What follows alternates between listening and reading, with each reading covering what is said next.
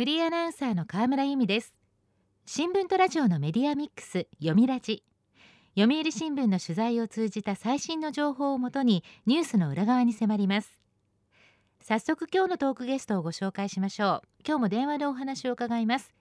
読売新聞調査研究本部主任研究員笹澤恭一さんです。よろしくお願いします。よろしくお願いします。笹澤さんは2度目のご出演ですが改めて記者歴など教えていただけますか？はい、あの私はですねあの科学部っていうところに結構長く行ってその後あのワシントン支局なんていうところに行ってですねそういう時にあの例えば疾病対策センター CDC なんていうのを取材してましてそういうところでまあ感染症だとか、まあ、そういう医学の分野なんかを取材してたんですね。それから2016年から18年にかけて WHO の本部があるあのジュネーブで特派員やってましたんで、まあ、そういうその感染症対策や国際保健というものにまあすごくその最前線で接してきたんですね。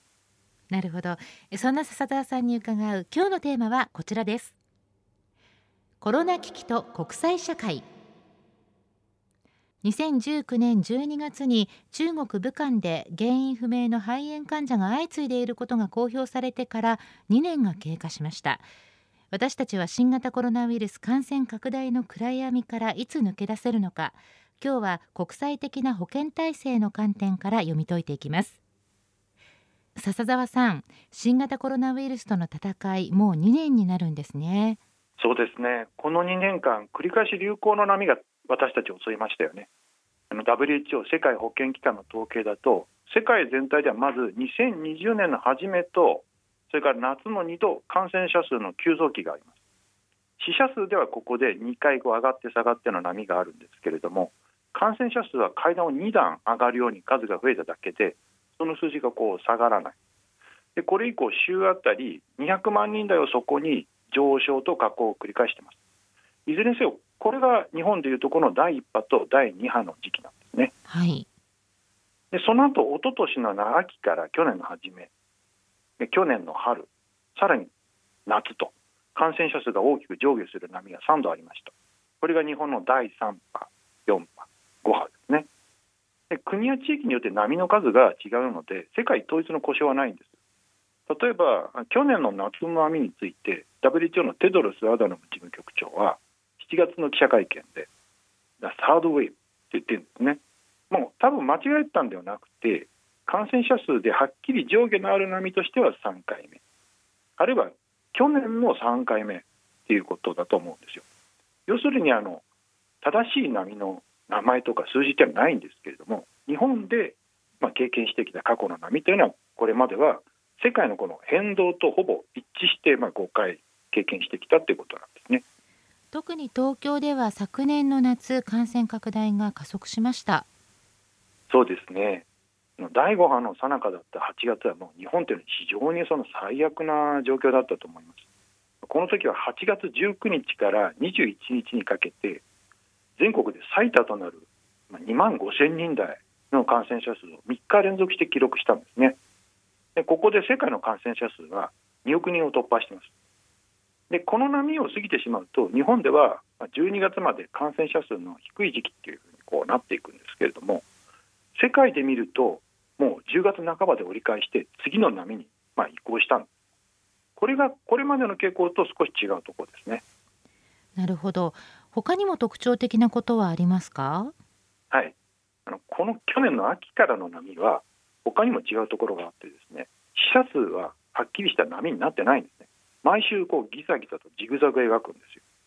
もしかするとワクチン普及の効果があって感染者数は増えているけれど重症化や死亡を回避できていたので頭打ちの変動をしていたのかもしれないです。去年の秋からの波というのは主にイギリスやロシアなどヨーロッパでの流行拡大が原因なんですね。でヨーロッパは日本が第5波と言っていた夏場からずっと感染者数が下がらないんですよ。で他の地域で感染者数が減って世界的にこう沈静化していく中でヨーロッパの増加が全体の底をこう押し上げてしまって新しい波を作ったということなんですよ。はい、でヨーロッパ特にイギリスなどではワクチンを進める中で、まあ、行動制限も解除して経済を回すという措置を取ってきたんですね。で私もまあ少し前までヨーロッパにいたので分かるんですけどもその口元をこう布で覆うということ自体をさまざまな意味でこう否定的に捉えることがあるんですよ。でまあ、理由は全くあの違ってですね主にイスラム教の女性用のその伝統衣装を念頭にしたものだったんですけども、まあ、私が担当してた国の一つのオーストリアでは、まあ、覆面禁止法、まあ、事実上そのマスク禁止法というものが発令されてで日本のあの在外公館がですね日本人旅行者に公共の場でマスクをしないように注意を呼びかけたこともあるんですよ。まあ、コロナが流行る前だいたい2017年頃なんですけどねそれだけそのマスクに対して抵抗感があるところなんですよ。でそこがまあ私たちとちょっと違うところなんですね。そうですね私たちの感覚とはだいぶ違いますね。そうですねイベントもあの飲食も旅行も再開してマスクも外してしまうワクチンがあるから感染しても重症化しないっていうのはまあそうかもしれませんけどとはいえ感染の機会を増やすというのはウイルスが増殖する機会を増やすだけで、まあ、新たな変異ウイルスを作り出すことにもつながるんですよ。やはりマスクの着用っていうのは感染対策として欠かせないということですよね。まあ、そうなりますね。あの去年1年を考えてみますと私たちは年間の7割にあたる8ヶ月半これ東京とかその日本のどこかに緊急事態宣言とかまん延防止等重点措置が発令されてました、まあ、それだけ行動制限が出されていれば、まあ、どこかに慣れとか、ね、飽きの感覚が起きてしまいますよね。はい。で問題はこうした慣れとかその飽きたという感じがあって厳しい対応が取られたのに人流って言いますけどそういうのは抑制できないで効果的な手を打てないまま感染拡大を夏場許してしまいました、まあ、私が都内で見かけた範囲でも、まあ、自粛要請守らないで深夜まで営業を続けた飲食店っていうのがあってでそういうところの店内とかさらに店の前にですね夜人が集まってマスクもしないで観覧してたりするんですよねでこんだけ長い間自粛が続くとやっぱり反発する人っていうのはたくさん出てしまうということなんだと僕は思うんですよ。確かにそうですよね。もともと行動制限っていう考え方はちょっと専門的なんですけどノンファーマシューティカルインターベンション NPI まあ日本語で言うと非医薬的介入っていうんですけどこれはあの感染症対策の一つの有効な手段です。特にワクチンとか治療薬がない時にはこれくらいしか手の打ちようがないですね。ただ諸外国でやっているその強権的なロックダウンではなくてやはり自粛の要請お願いベースだとですね結局国民側の心理が効果を左右してしまう。だから今なんでこのような手段が必要なのか国民側に分かりやすく説明して政府も漫然とですねそれをただ宣言繰り返すんじゃなくて効果的にやっていかないとやっぱり同じ失敗が起きてしまうと思います。はい、で特にですねあの夏のその第5波の日本の流行の時っていうのはあの実は世界の地域に影響を及ぼすような事態だったんですよ。で WHO っていうのはですねあの世界を6つの地域に分けていて日本は西太平洋地域事務局管内に入ってるんですけども国内の感染がピークを迎えていた8月後半には日本がですねその西太平洋地域事務局管内で感染者数のトップになったこともあります。日本はもともと感染者数がそんなに多くないのでこれは相当深刻だったということが言えると思うんですよね。なるほど、まあ、感染者が急増した去年の夏社会全体がピリピリした空気に包まれていました。はい。西太平洋の管内っていうのは世界の中でも感染者数が少ない方なんですよ。8月頃は日本フィリピンマレーシアが増加したんで過去にないレベルでこう感染者数がぐーっと上がってですね世界のその波をこう底上げする押し上げる要因になったんですねで結局その感染の少ない管内が一つでも減ってしまうっていうのはそのパンデミック世界的な流行を悪化させるってことをまあ忘れてはならないなと思うんですよね。はい、で日本が管内トップになった州っていうのは世界の6つのその地域で西太平洋地域だけは増加していたんですよ。つまりその日本の増加が感染のその地域のですね数字を押し上げてしまったでそれにしてもなぜ日本がこんなことになったのか、まあ、ちょうどですね、まあ、オリンピック・パラリンピックの開催時期とも重なりますよね。だから日本の第5波に関しては喉元過ぎればということではなくてやっぱりオリパラ開催の社会的心理的な影響なんかも含めてですね総括的になぜあんなふうになったのかということを検証する必要があると思ってます。はい読みラジ今日のトークゲストは読売新聞調査研究本部主任研究員笹澤恭一さんです。テーマはコロナ危機と国際社会。引き続きお話を伺います。感染の波が訪れる一方で去年はワクチン接種が進んだ1年でもありましたね。そうですね。世界に遅れてようやく去年の2月から接種が始まったんですけれども、まあ、そのうちですね2回では効果が心配だということになって3回目のいわゆるブースター接種をすることになりました。で岸田首相も所信表明演説で、まあ、前倒し実施に言及するなど力を入れてますね。で時間が経つと効果が薄れてしまいますからそこで抵抗入れするっていうのはまあ当然の考え方だと思います、まあ、感染力の強い変異株が出てくれば対抗措置にもなると考えられました、はい、ただですねこの3回目について WHO なんですけどこれ否定こそしてないんですけども極力控えるように呼びかけたんですよね。でなぜかっていうとまだワクチンが行き届いてない国が多数あるからなんですよ。で去年の11月末時点の統計で WHO 加盟国194カ国のうち100以上の国が接種率4割を下回ってます。で4割っていうのは2021年末までの、まあ、WHO が掲げる目標値なんですよ。世界のワクチン流通量の8割は実は主要20カ国地域いわゆる G20 に行ってしまって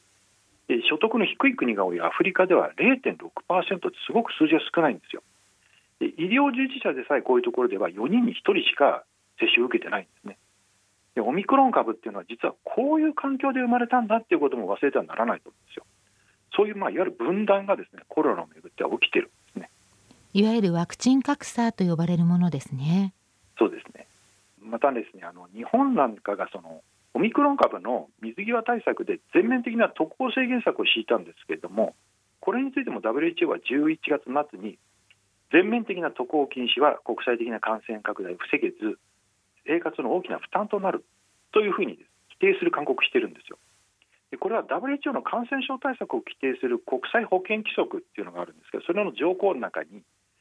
渡航や交易への不要な阻害を避けるっていう原則があってですねこれを適用したためなんですけどもそうなるとじゃあ放置していいのかなっていう疑問も湧くんですよね。で同様の問題は2020年の流行初期にもありました。はい、で WHO の言っていることは分からないでもないんですけれどもいずれも各国にはですね自国民を守るという使命もあるわけですからそうなると WHO はなんでこんなずれたことを言うんだっていう気持ちにもなると思うんですよ。でこういうその WHO を頂点とする国際保健体制について見直す動きがあります。去年の5月に WHO 年次総会とも呼ばれる世界保健総会が開かれたんですけれども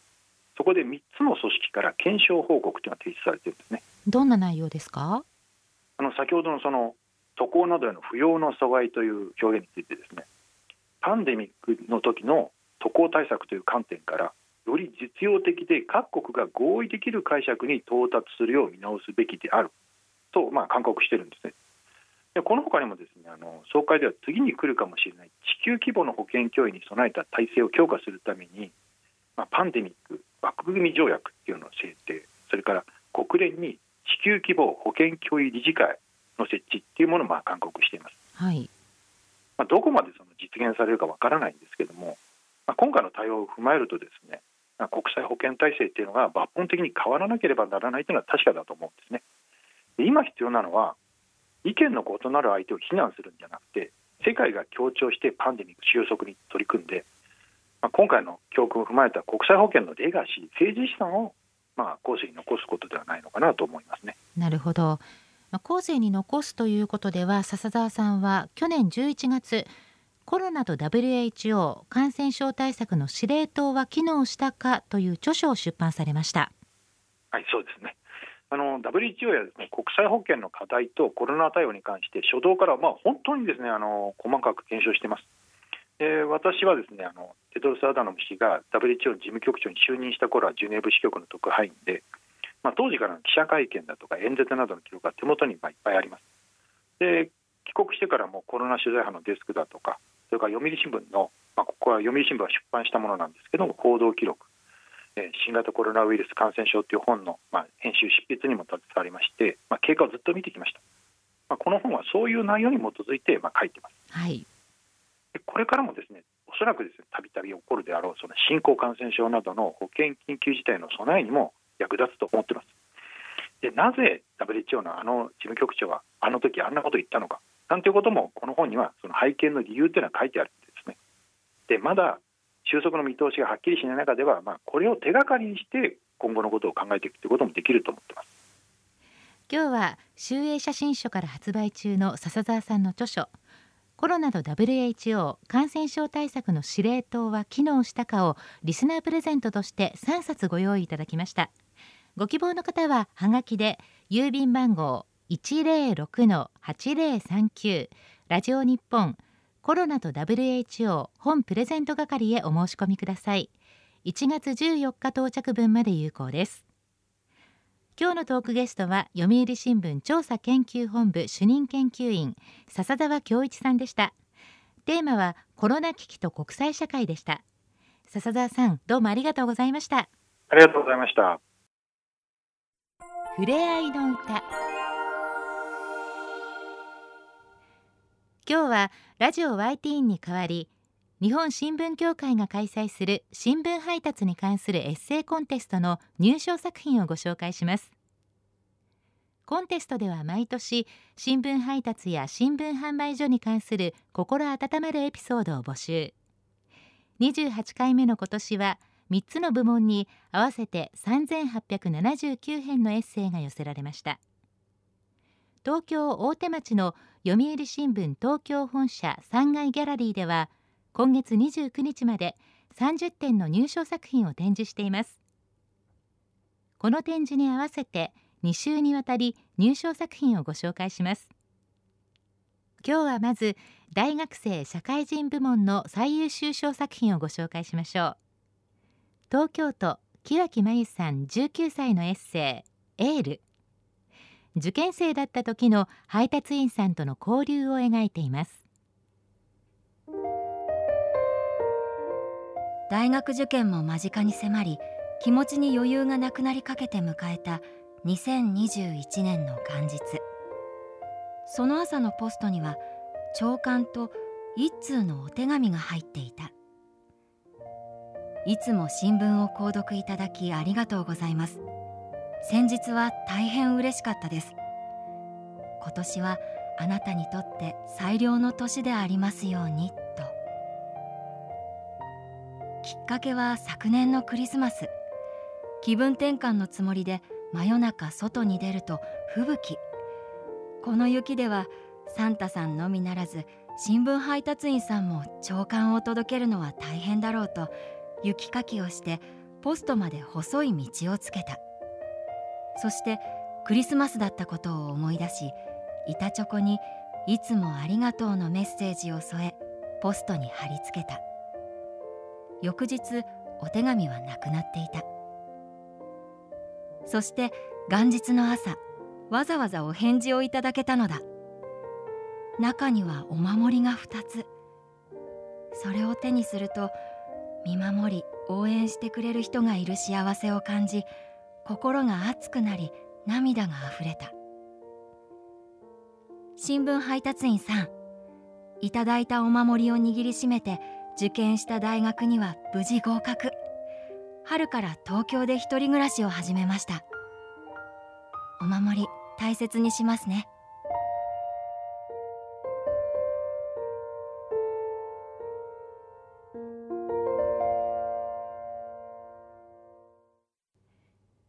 続いて小学生部門の最優秀書作品をご紹介します。宮崎県田崎かすみさん12歳のエッセイ。ポストに優しさ届いた。新聞だけでなく優しさも届ける配達員さんへの感謝を綴っています。う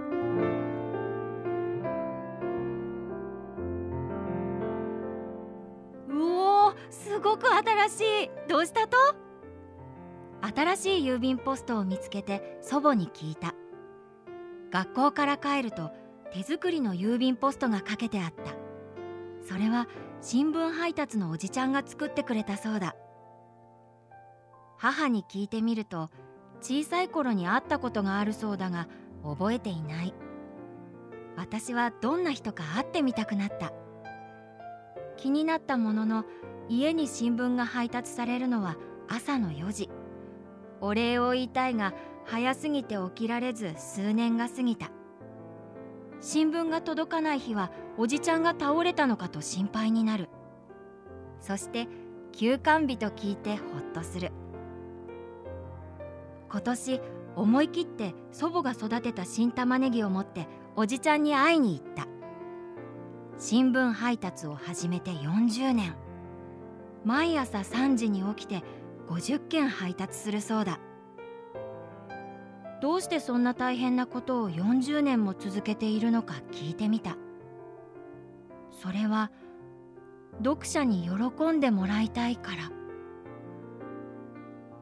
言葉にならなかった。80歳過ぎても新聞だけではなく優しさも届けてくださっていると思い心から感謝した。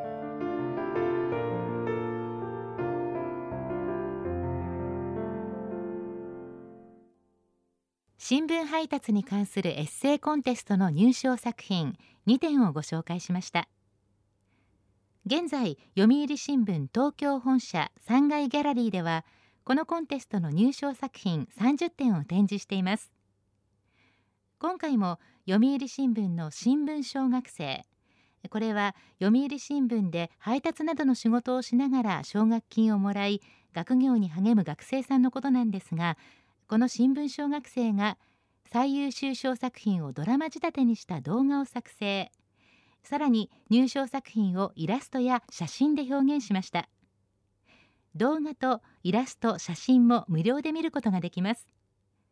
また会場内ではエッセイ入選作品集も無料で差し上げています。ぜひお立ち寄りください。週刊ニュースラジオ読みラジ。お別れの時間です。今日は国際保健の観点からコロナの感染を読み解きました。来週のトークゲストは編集委員の佐藤淳さん。ヘイト対策法施行から5年というテーマでお話しいただきます。どうぞお聞きください。読みラジまた来週。